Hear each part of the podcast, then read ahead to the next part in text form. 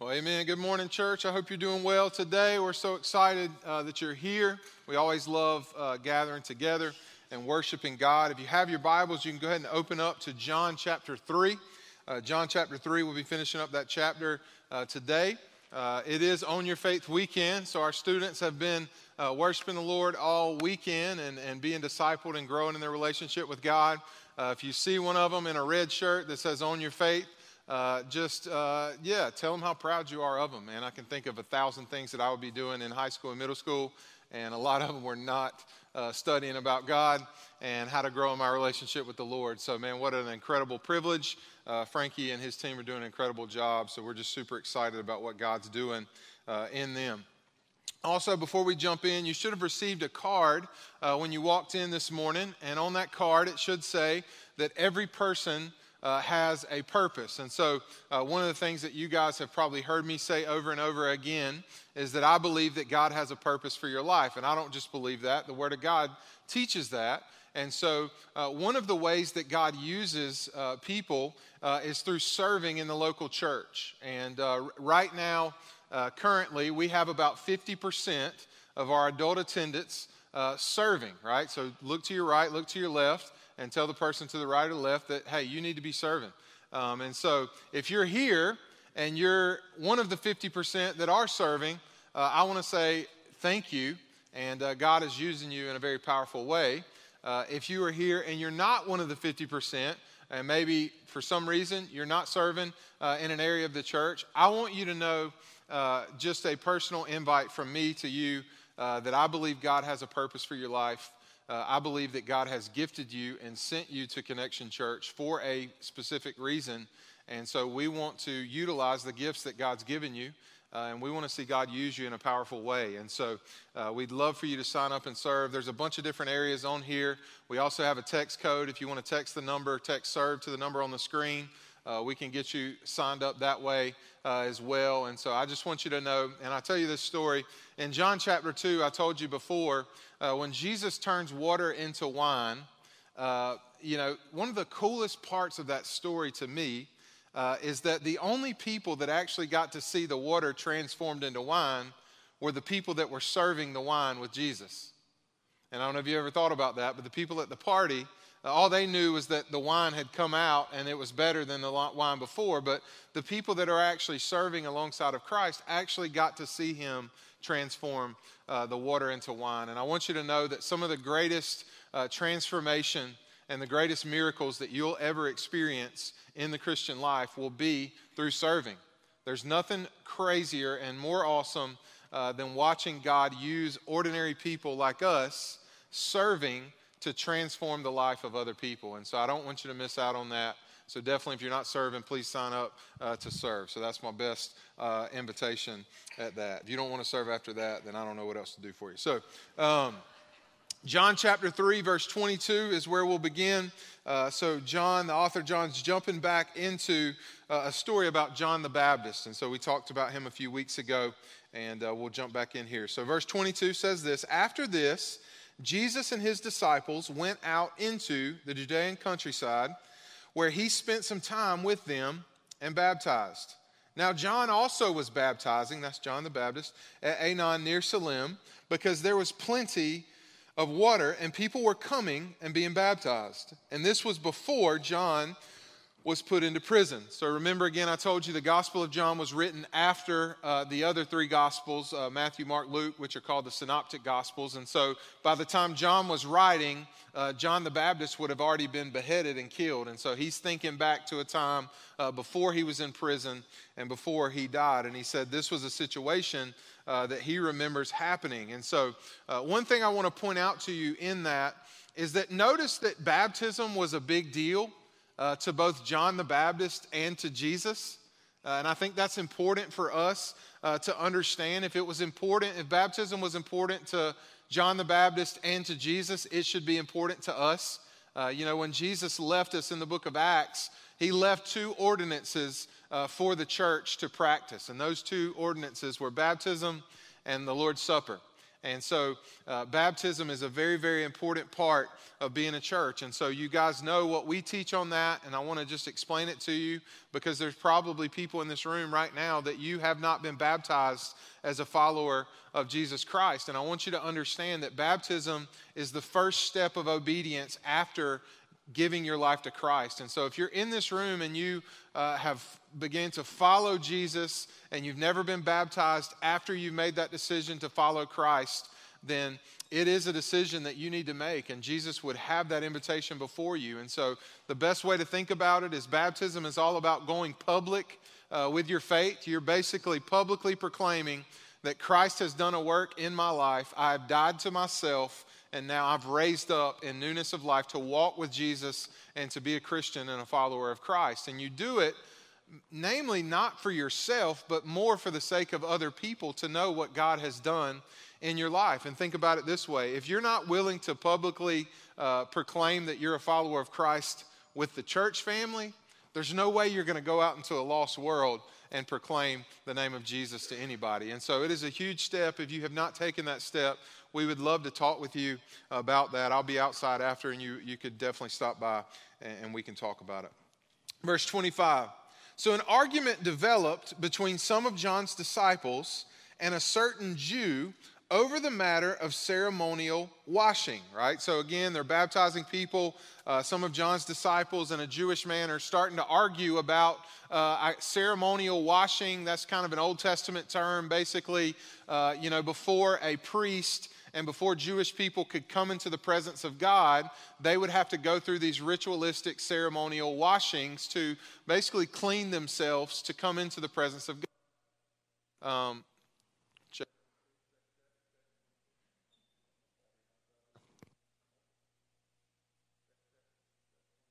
Let me grab a mic. Hey, back on.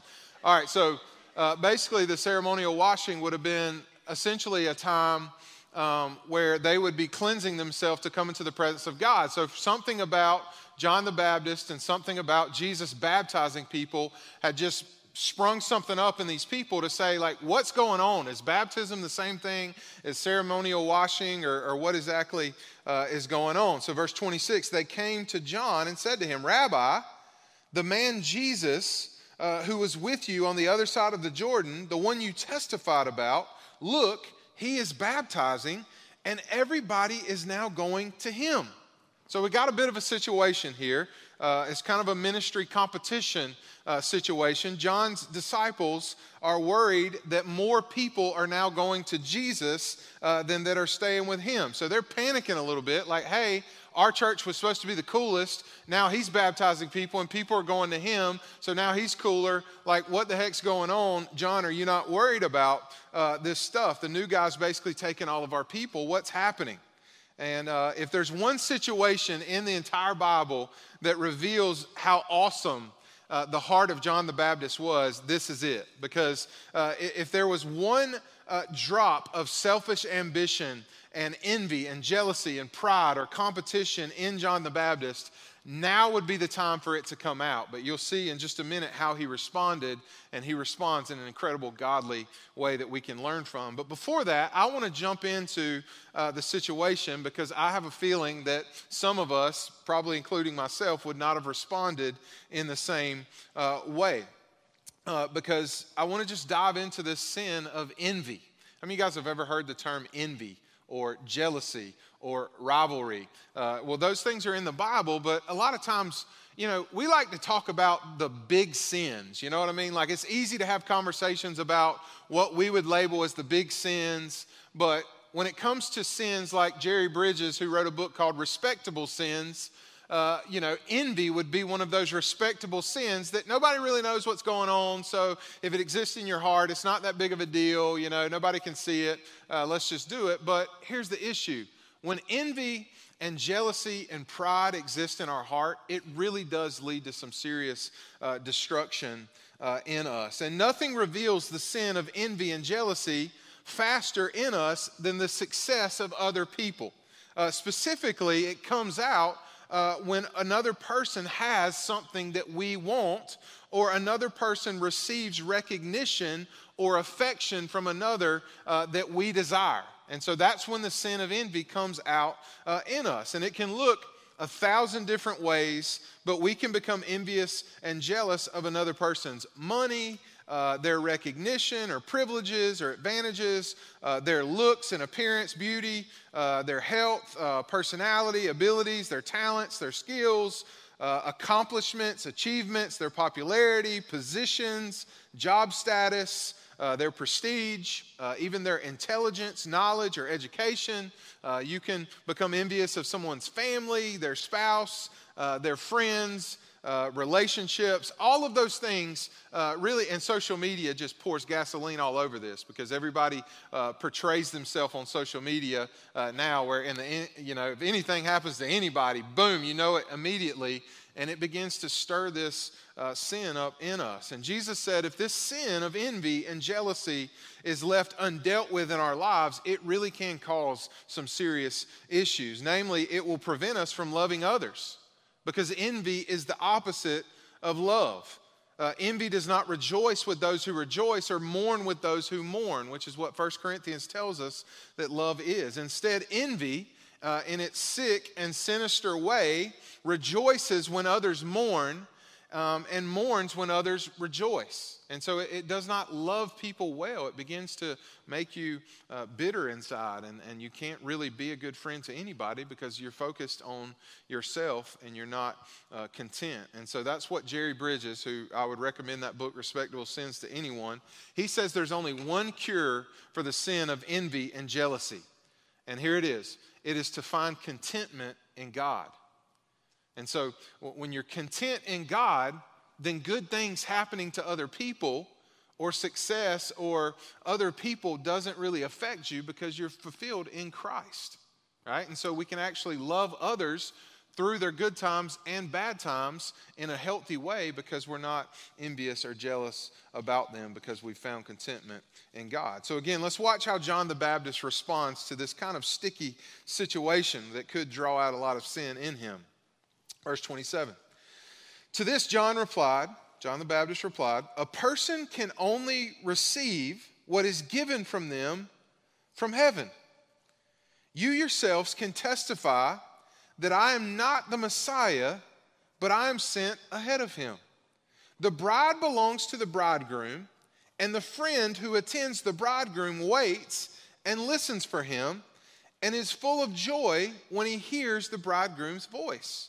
And that joy is mine, and it is now complete. And Jesus must become greater, and I must become less. So, what a response. I mean, it, it, literally, I don't know that we get a greater response to temptation in the entire Bible other than Jesus than this response. In a time where literally John the Baptist should be, uh, had to be tempted uh, to think he was doing something wrong or, or there was failure or, man, everybody's going to him. What's happening with me? Like, in that perspective, uh, we just see him respond in such a godly way, and we can learn so much from the way that he responds. First, we can learn from his perspective. Verse 27 and 28, we can tell very simply that John trusted in God's sovereignty. What do I mean by that? Sovereignty just means God's control over the situation. He knew that God was in control, and that anything good that happened to him in life, in ministry, was a result of God's grace in his life.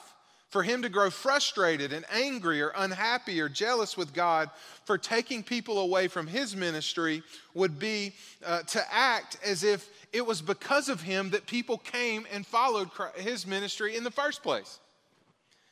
And so he knew that God brought these people to him, and if God takes them elsewhere, then that's God's decision. My job is simply to be faithful. And we don't just see this in the life of John the Baptist. Paul uh, showed us this in the book of First Corinthians too. Remember, we studied this last year. First Corinthians, there was a lot of uh, argument and rivalry between pastors. Like Paul was one of the preachers, some people liked him. Apollos was another one of the preachers, some people liked him. Peter was another. And there was just a bunch of like, no, I want this guy, I want that guy, I want that guy.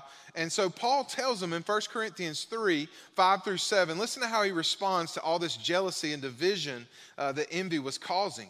He says, What after all is Apollos? And who is Paul? They're only servants through whom you came to believe, as the Lord has assigned to each his task. I planted the seed of the gospel, Apollos watered it, but God has been making it grow. So neither the one who plants nor the one who waters is anything, but only God who makes things grow. And then he goes on in 1 Corinthians 4, 6, and 7. He says this He says, The purpose is that none of you will be arrogant favoring one person over another. For who makes you so superior? What do you have that you didn't receive? Does that sound familiar language?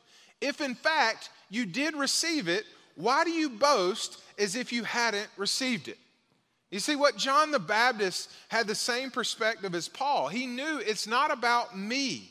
I am not the hero in this thing of Christianity. Look to Christ. It's about Christ. I love the story of one of the greatest missionaries in the history of the world, uh, whose name was William Carey. He was a great missionary to, to India. And uh, there's a story uh, as he was lying on his deathbed, just as he was about to uh, go and be with Jesus in heaven, he looked at his friend beside him who was taking care of him, and he said this statement. I want you to listen, this is powerful. When I'm gone, don't talk about Dr. William Carey. Talk about Dr. William Carey's Savior. I desire that Christ alone might be magnified in and through my life. And may our ambition be the same as William Carey and John the Baptist and Paul. Secondly, we can learn from John the Baptist his joy notice he talks about joy and he uses this example of a bridegroom, Christ being a bridegroom and, and a best man, the friend of the bridegroom. And, and John the Baptist's role uh, is, is he compares his role to uh, the best man. He's saying Jesus is the, is the groom and I'm the best man. And, and what he's saying is that uh, his role was to prepare the wedding festivities and to make sure that the wedding went smoothly. The best man's job was to make sure that the bride was there and the wedding could begin. And once the groom showed up, his job's complete. He did exactly what was asked of him. You see, John's joy did not come from popularity, it was not affected by influence. His joy was seeing the bridegroom appeared, and his joy was complete in the coming of Christ, not just because his mission was successful, but because Jesus was there. Like that's where his joy was found, not in circumstances or ministry or anything external. It was found in a person of Christ. And he says, just as the best man finds joy when the bridegroom and the, and the bride are joined together in marriage, I find joy uh, when Christ is here because it's his voice that I've been looking for the whole time. Not only that, but his motivation. Thirdly, John's motto in this passage was Jesus must increase and I must decrease. There's not a better life verse for us to adopt in all of the scriptures than that. There's not a better verse for us to say, man, if I could choose one verse to characterize my life, what would be it? It would be this one. John's purpose was not to achieve fame or recognition. His purpose was to bring glory to Jesus Christ. He lived so that Jesus might increase, so that his fame would increase in the world. I want you to write this down and with whatever you got in your phone, uh, with your lipstick, in your journal, whatever you got. I want you to write this down. Success in the Christian life is about bringing Jesus glory. Simply, success in the Christian life, success as a follower of Jesus, success in ministry is about one thing, and that one thing is bringing glory to Christ. And on the opposite end of that, failure in the Christian life comes when we stop thinking about Jesus and we start worrying about ourselves. And so, if you want to be successful, think about Christ. Make much of Christ. If you want to be a failure, then start worrying about the, your own glory. And, and I call this the ministry drift because even as a Christian, uh, you know, we receive the Holy Spirit, and at some point in our lives, we want Christ to be famous in and through our lives. But what tends to happen as we begin to wrestle with sin is that sin in us causes us to want that glory back. Like, okay, I want to make much of Christ, but I also want people to think that I'm a good person. I want people to, you know, I want people to see me. I want people to praise me because part of that feels good to our flesh. We want people to know how good we are and all these things. But but it's really a lie because contentment's not found in the praise of others. Because if you live by the praise of others, you'll die by their rejection, right? So we can't go down that road. What we can do is focus on the glory of Christ and living for the audience of one. And we have to fight that. And so when that desire comes, which will come often as a Christian, if you're not a Christian, your whole life is about you. Like that's the point of the Bible that you're born into sin and all you want to do is live for you and do what you want to do when you want to do it. Right? And so in that case, you need to, to get saved and realize living for you is empty. It's never going to satisfy you because you weren't created to live for you. You were created by God for God to live in a relationship with God for God. And so uh, this world will be a rat race, and you'll constantly be chasing after things that won't fulfill you and trying to get more of what already won't fulfill you uh, to fulfill you, which is the definition of insanity, right? To, to, to want more of something that already hasn't satisfied you to satisfy you. And any other thing other than spirituality, you would be like, yeah, that person's stupid and they're crazy. But for some reason, when we start talking spirituality, for a person to continue to chase after the same things over and over again that already hasn't satisfied them uh, for satisfaction is like, yeah, that's, that's normal, that's okay. No, like the Bible brings tremendous clarity into that. But as a Christian, we must fight this drift to make things about us. And we must fight it with accountability. We must fight it through repentance. Every morning that we wake up, God, I don't want to live for myself. God, I want to live for you. God, show me what that looks like. Show me how I can make this life about you because I know that's what I'm created to do. Verse 31 now the author John, not John the Baptist, but the disciple John, the author, the apostle John, is writing the Gospel of John, begins to throw his commentary into this situation. And, and this is what he says. Verse 31 the one who comes from above, that's heaven, is above all.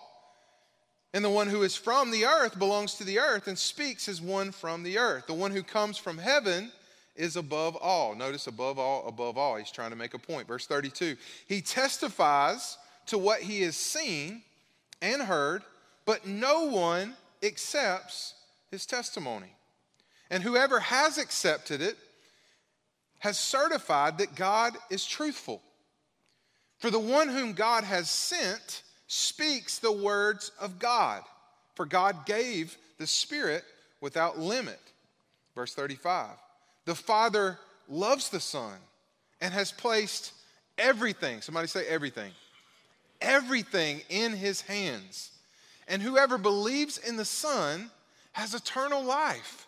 But whoever rejects the Son will not see life, for God's wrath remains on them. If you haven't caught on uh, to what John's trying to do in the first three chapters of this gospel, uh, it is very clear. John has a specific purpose. He wants you to believe that Jesus is the Messiah, that Jesus is from God, that Jesus is the second person of the Trinity, that he is God. And he doesn't really leave us much room to doubt. Uh, because in any court case, when a eyewitness comes and testifies, it is always a big deal because the eyewitness will be the most important testimony of the case to determine the verdict. Well, John is an eyewitness of Christ. And so when he's writing this book so that you and I can believe, we can trust it because he was there. And his motivation is just, hey, I saw this, this is what happened, and this is what, what it is.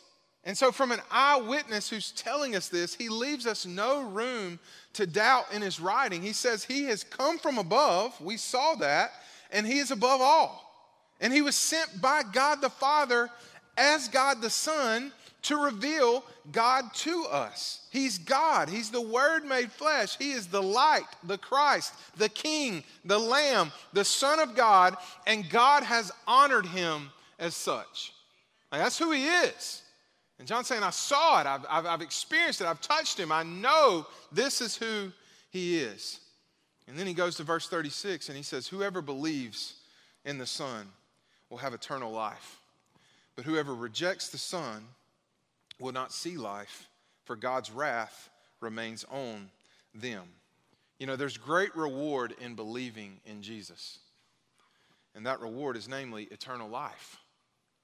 And you say, Billy, what is eternal life? Well, John 17, 3 is going to tell us that eternal life is not just going to heaven.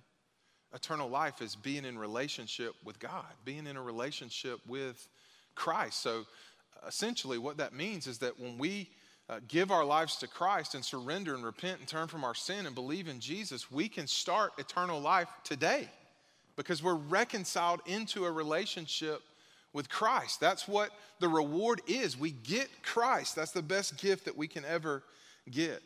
But there's also massive consequences for rejecting and not believing in Christ. And those consequences are there's no life. You will not experience life as it's designed to be. And the wrath of God will remain on your life. You'll be separated from God forever. And notice the word remain. What, what that means is remain means that we're all born with the wrath of God resting upon our life.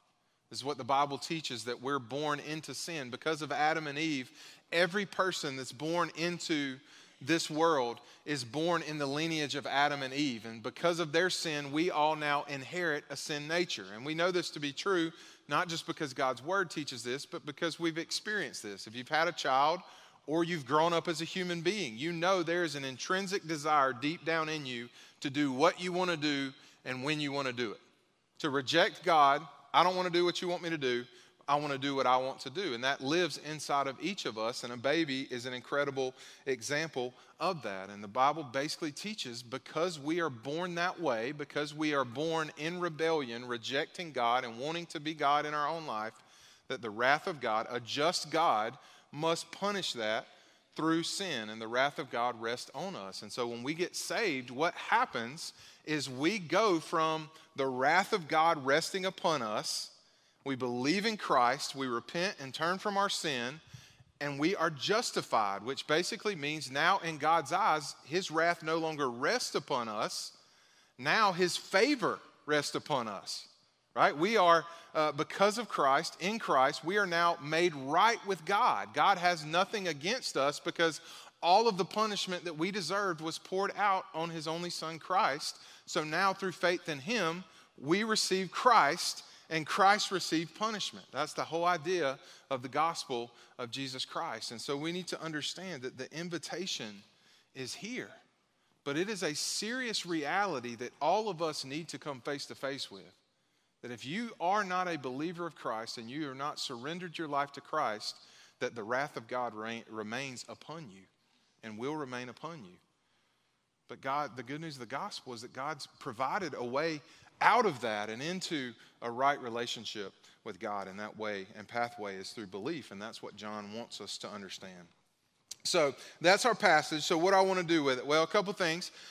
I want to show you three things uh, in this passage that I believe can help us as Christians in an everyday life. I, I believe these things are practical applications of this. And what I want to do is I want to look at the example of John the Baptist. You say, Billy, well, you looked at that a couple weeks ago. I did, but listen, there's, you can learn so much from the life of John the Baptist. He's an incredible example for all of us. And there's three distinguishing qualities that I see in John the Baptist that I believe all of us should pursue, that I believe a, a Christian obedient to God wants these things to characterize their life. And God uses people that are characterized by these qualities that only come from the gospel. The first is humility.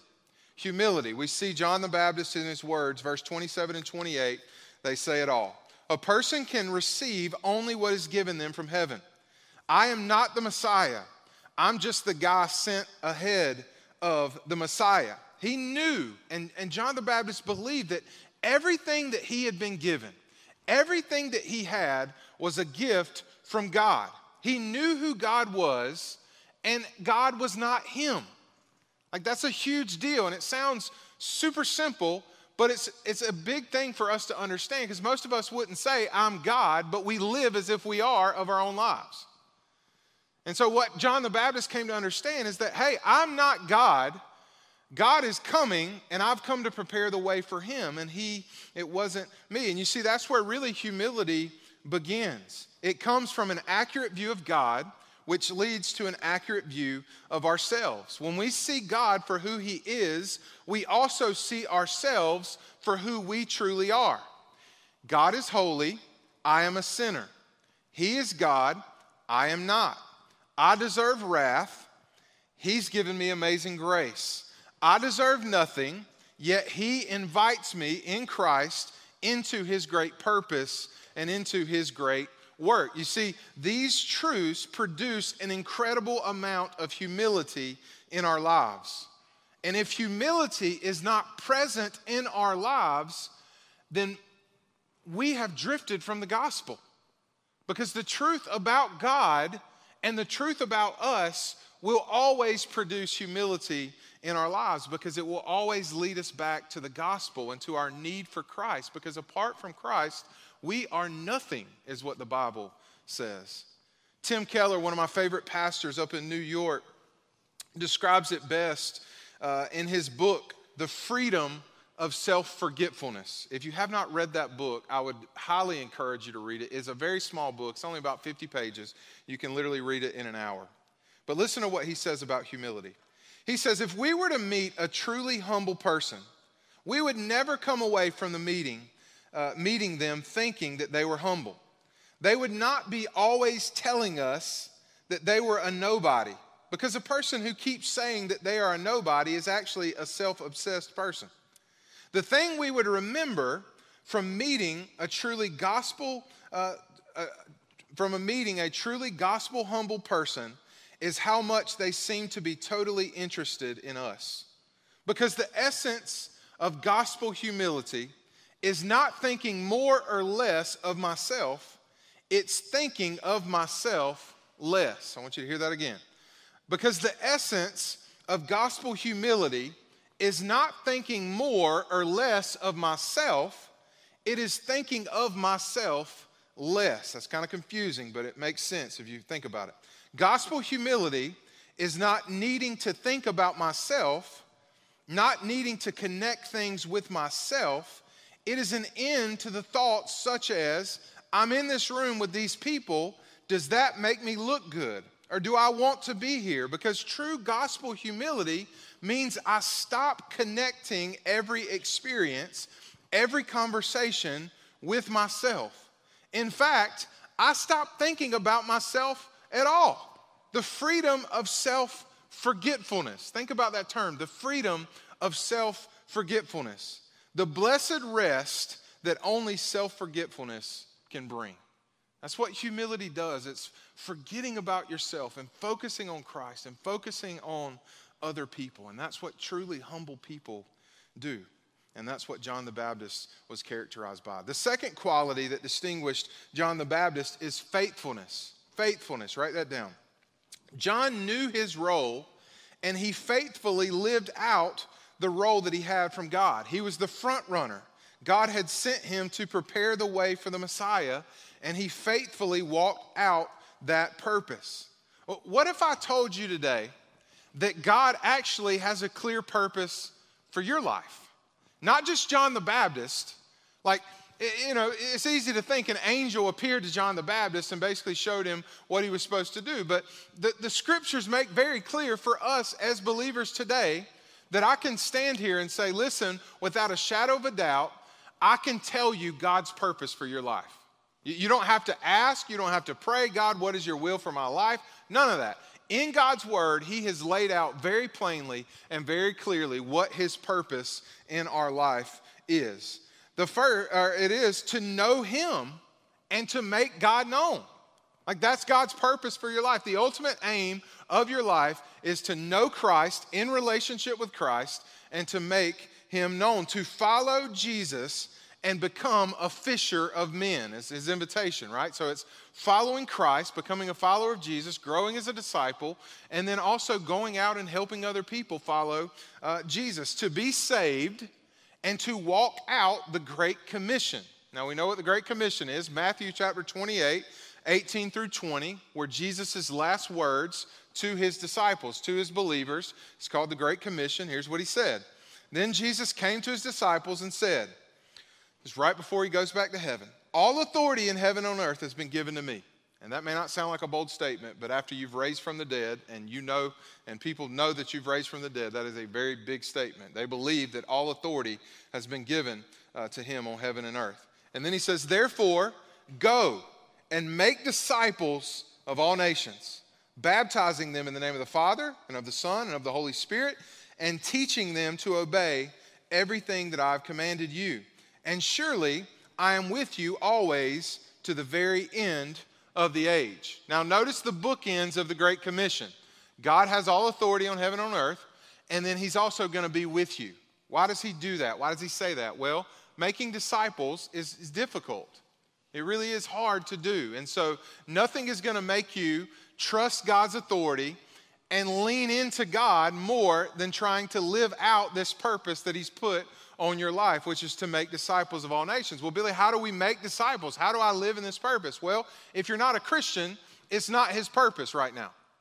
If you're not a Christian, God's purpose is that you would believe and that you would be reconciled to God, that you would surrender your life to Him.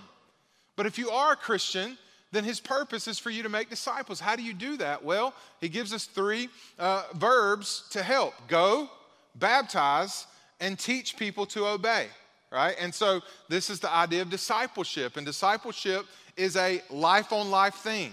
It's not a class you teach, uh, it's not a once a week meeting with a person. Discipleship is truly choosing to invest your life. It's going to a person that's lost, it's teaching them about Christ, inviting them into the same relationship and purpose that Christ has invited you into, which will lead to baptism, and then it's teaching them to obey. It's not saying, all right, hey, you're baptized, you're good. No, it's saying, hey, let's learn to live this purpose out together. And so the question really comes off the back end of this is are you walking in that purpose? Like, are you faithful to what God has called you to do? I've not met a whole ton of Christians that are just faithful to go and make disciples. Like, if I can encourage you to do one thing with your life, it would be to go and make disciples of all nations. You say, Billy, I don't know how to do that. I'm still trying to figure this thing out myself. You're the best type of disciple maker. The best type of disciple maker is a person that's trying to learn how to follow Jesus and just brings people along beside them and says, hey, let's do this together. Nowhere in there does he say, hey, you need to be perfect before you make disciples. Hey, wait for uh, maturity and then go make disciples. it doesn't say that. It says, now go and make disciples. Are you making disciples? Are you faithful the same way that John the Baptist was? And then the third characteristic and quality we see of John the Baptist's life is service. John the Baptist was a selfless servant. Uh, he, I must decrease, he must increase. Just think about that statement. It was not about him. And there's so much freedom in realizing that your life is not about you. You know, I've made you say it before, but it's just waking up every morning and just looking in the mirror and saying, hey, it's not about you today. Like there is some freedom in that. And if you're not doing that, you need to do that because it is important that we understand that this life is not about us. We were bought with a price. We're, we're about Christ. You know, John the Baptist understood what few people ever figure out in this life, and that's that the greatest blessings in this life come through sacrificially serving other people. Jesus taught this. And listen, it, it, feels upside down. And if you're not a Christian and you don't trust God, you're going to be like, Billy, you're full of it because it sounds like it will not satisfy you. But Jesus taught this. He says, It's only when we lay our lives down that we truly find life. He would even go on to say, is, It's only when we die to ourselves that we truly find life. You say, Billy, that's the most confusing statement I've ever heard in my life. He compares it to a plant. And he says, listen, it's only when a branch with seeds falls to the ground and dies that they're planted into the ground and fruit is being produced. And so, if you want to live a successful life in the Christian life, it will come through dying to yourself and coming alive to the things of God. The greatest people in the kingdom of God are those who give their lives away in service to other people. I mean, he, even with his disciples, John and Peter just arguing, like, hey, who's going to be greater? Who gets to sit to your right, to your left? Who gets the crown? Who gets the bigger mansion? And John, literally, Jesus turns to him and said, What are y'all talking about? The greatest in the kingdom of God is the person who comes to serve. And so, service is an incredible, incredible quality that we all need to possess. So, that's my question is would you say right now, currently, that your life is characterized by those three things humility, faithfulness, and service. I'd be willing to bet all of us have eh, room to grow in each of those things. And you say, Billy, well, how do I grow in them? Well, you grow in them by focusing on Christ, like learning more about who He is, walking with Him. As we walk with Him, those three things will be produced in our life. Second thing I want to show you in this passage is the right view of Jesus. You say, Billy, what are you talking about? Well, this whole series called The Real Jesus that we're in right now is about a correct view of Christ. I've told you before, we live in a world where people make up whatever they want about Jesus and they're a Christian, and whatever they want to believe about Jesus, they just believe that and they're still a Christian. And it's absurd, uh, honestly, uh, and it's not okay. Like to be a Christian, to be a disciple of Christ, then we must follow the Christ of the Bible. And the Bible reveals Christ to us. And if we're choosing to believe things about Christ that aren't in his revelation, then we have gone astray from following Christ. That's why we're studying the book of John to see who is this Jesus and do I want to follow him? Have I committed my life to follow this Jesus? And so it's important that we have a right view of Christ because when we do, it changes everything. It really does. John the Baptist's whole goal here is to show us how great Jesus is. Listen to him. He must increase, I must decrease. He is the Messiah, I am not. He is so great that I'm not even worthy to bow down and tie the shoestrings of his sandals. Not only John the Baptist, but the author John, the apostle John's whole goal is to show us how great Jesus is. He is he who comes from above is above all. He who comes from heaven is above all. He is God. He is creator. He is the Christ. Think about verse 35. He says, The Father loves the Son and has placed everything, somebody say everything, everything in his hands. I want you to think about the implications of that statement. If God the Father has placed everything into the hands of Christ, then that means when we get Jesus through salvation, what do we get? Everything. Everything. This is why Christ is a treasure, because in Christ we literally get everything that we need. We don't need anything this world has to offer because everything that we need, everything that we want, the deepest desires of our heart are given to us when we get Christ. And when we begin to see that, the level of Christianity goes to a whole different level in our lives. Because if you're anything like me, there's this constant drift towards looking to things in this world to satisfy you. But if I knew that I had everything that I needed in Jesus and I walked in that every day, I'd be a lot more focused on Christ and a lot less focused on the things of this world. Not only John the Baptist's goal is to show how great Jesus is, not only the author John, but the whole goal of the Bible is to show us how great Jesus is. I want to just take one passage in Colossians uh, that Paul wrote, Colossians chapter 1, verses 15 through 20. And I just want to show you this. And I could take a hundred different passages in the Bible, but this is just the easiest one to do. So, Colossians 1 15 through 20. Let me read it to you. He is the image, talking about Jesus. Jesus is the image of the invisible God. He's the firstborn over all creation. For everything was created by Jesus in heaven and on earth, the visible and the invisible, whether thrones or dominions or rulers or authorities, all things have been created through Jesus and for Jesus. He is before all things, and by him all things hold together. He sustains everything. He is also the head of the body, the church. Jesus is the beginning, the firstborn from the dead, so that he might come to have first place in everything. Somebody say first place. How many of you guys love to win? Anybody just like to win in here? I mean, yeah, you don't have to be ashamed of it. I love to win. Well, here's the thing Ricky Bobby made a statement. That statement was if you're not first, you're last. And Paul's basically saying the same thing right here. It didn't originate with Ricky Bobby, it originated with Paul. Paul's saying, because of who Christ is, he deserves to be first place in everything. And that everything is also in our lives. He says, For God was pleased to have all his fullness dwell in him, and through him to reconcile everything to himself, whether things on earth or things in heaven, by making peace through his blood shed on the cross. So again, follow Paul's logic here. He says, Jesus is first. He's the creator of everything. Everything was created by him, for him. He sustains everything. Jesus is not one of many beautiful things God created. Jesus is the creator. So he's first. But secondly, he says Jesus went first. This God, Paul says, pursued a relationship with us when we weren't looking for him.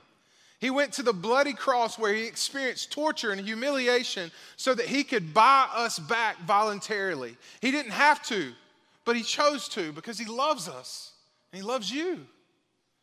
And so he's first and he went first. And therefore, Paul makes this bold statement that he should be first in everything. And so Paul's saying, therefore, we should put Jesus first in our lives. That's the only rightful place for him to be. If he's not first in your life, he's last. Jesus doesn't come to be a part of your life, he comes to take over your life. He is a king. And we submit to his kingship and his lordship, and we begin to follow him. This means Jesus should have first place in our hearts, in our affections. He should be the one that we love the most, more than anything. This means that Jesus should be first in our obedience. That means what he wants should be the first consideration in everything that we do. This means that he should be first place in our priorities. His agenda should rule our lives. He should come first in all of our decision making. This means that He should be first place in our time management.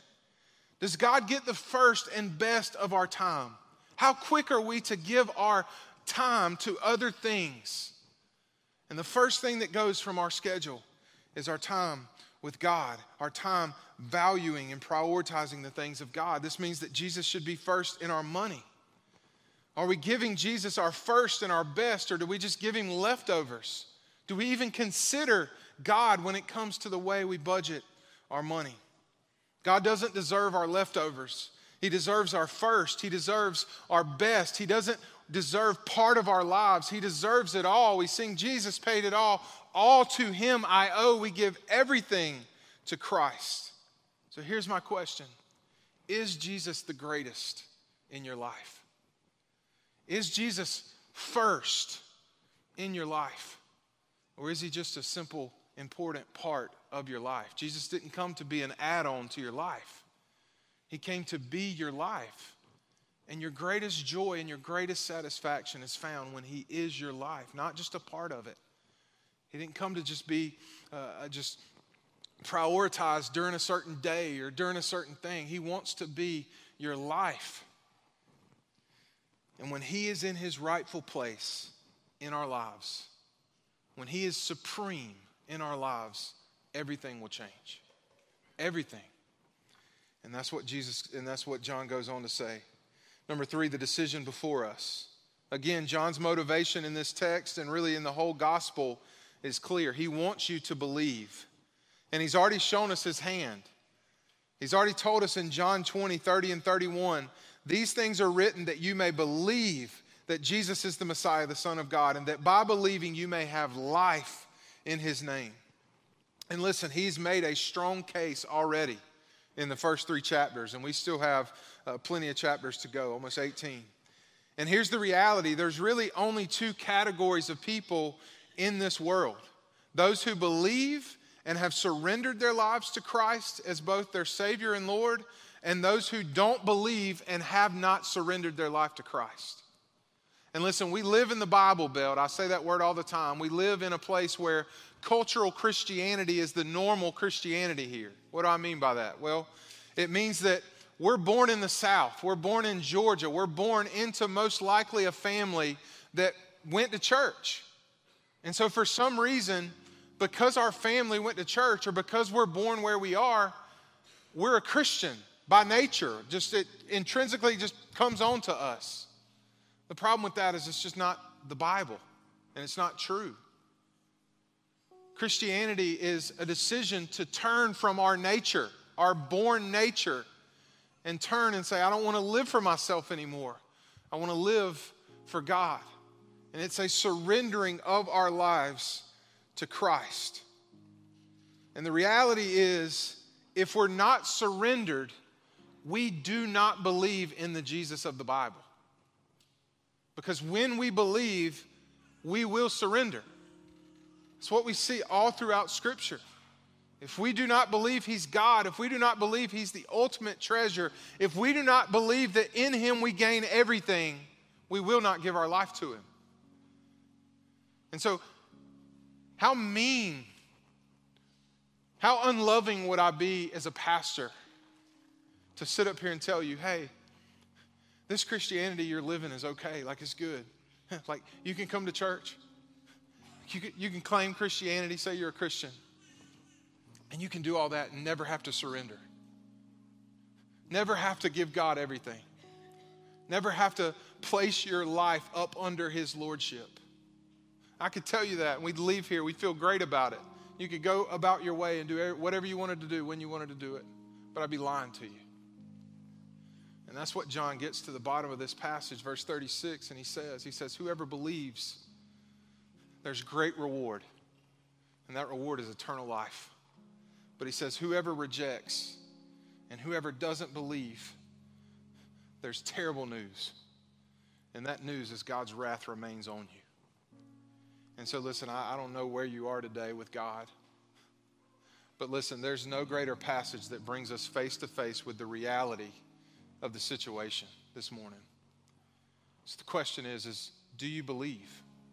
Have you surrendered to Christ? Or does the wrath of God remain on you? And the good news is if you're here and you say, Billy, I've never surrendered, the invitation of Christ is before you. He's done everything necessary to save you, to take you from a child where the wrath of God is on you, to move you into the category of a chosen son of a of righteousness, right standing with God, so that when God looks at you, He doesn't even think about punishment anymore. His favor rests upon you, and He wants to use you to do incredible things. But it starts with surrender. So, right where you are, I want you to bow your head. If you're in this room today and you say, Billy, I, have never had that moment. I've never surrendered my life to Christ. I've thought I was a Christian my whole life, but I've never given God everything. Well, this morning, today's the day of salvation.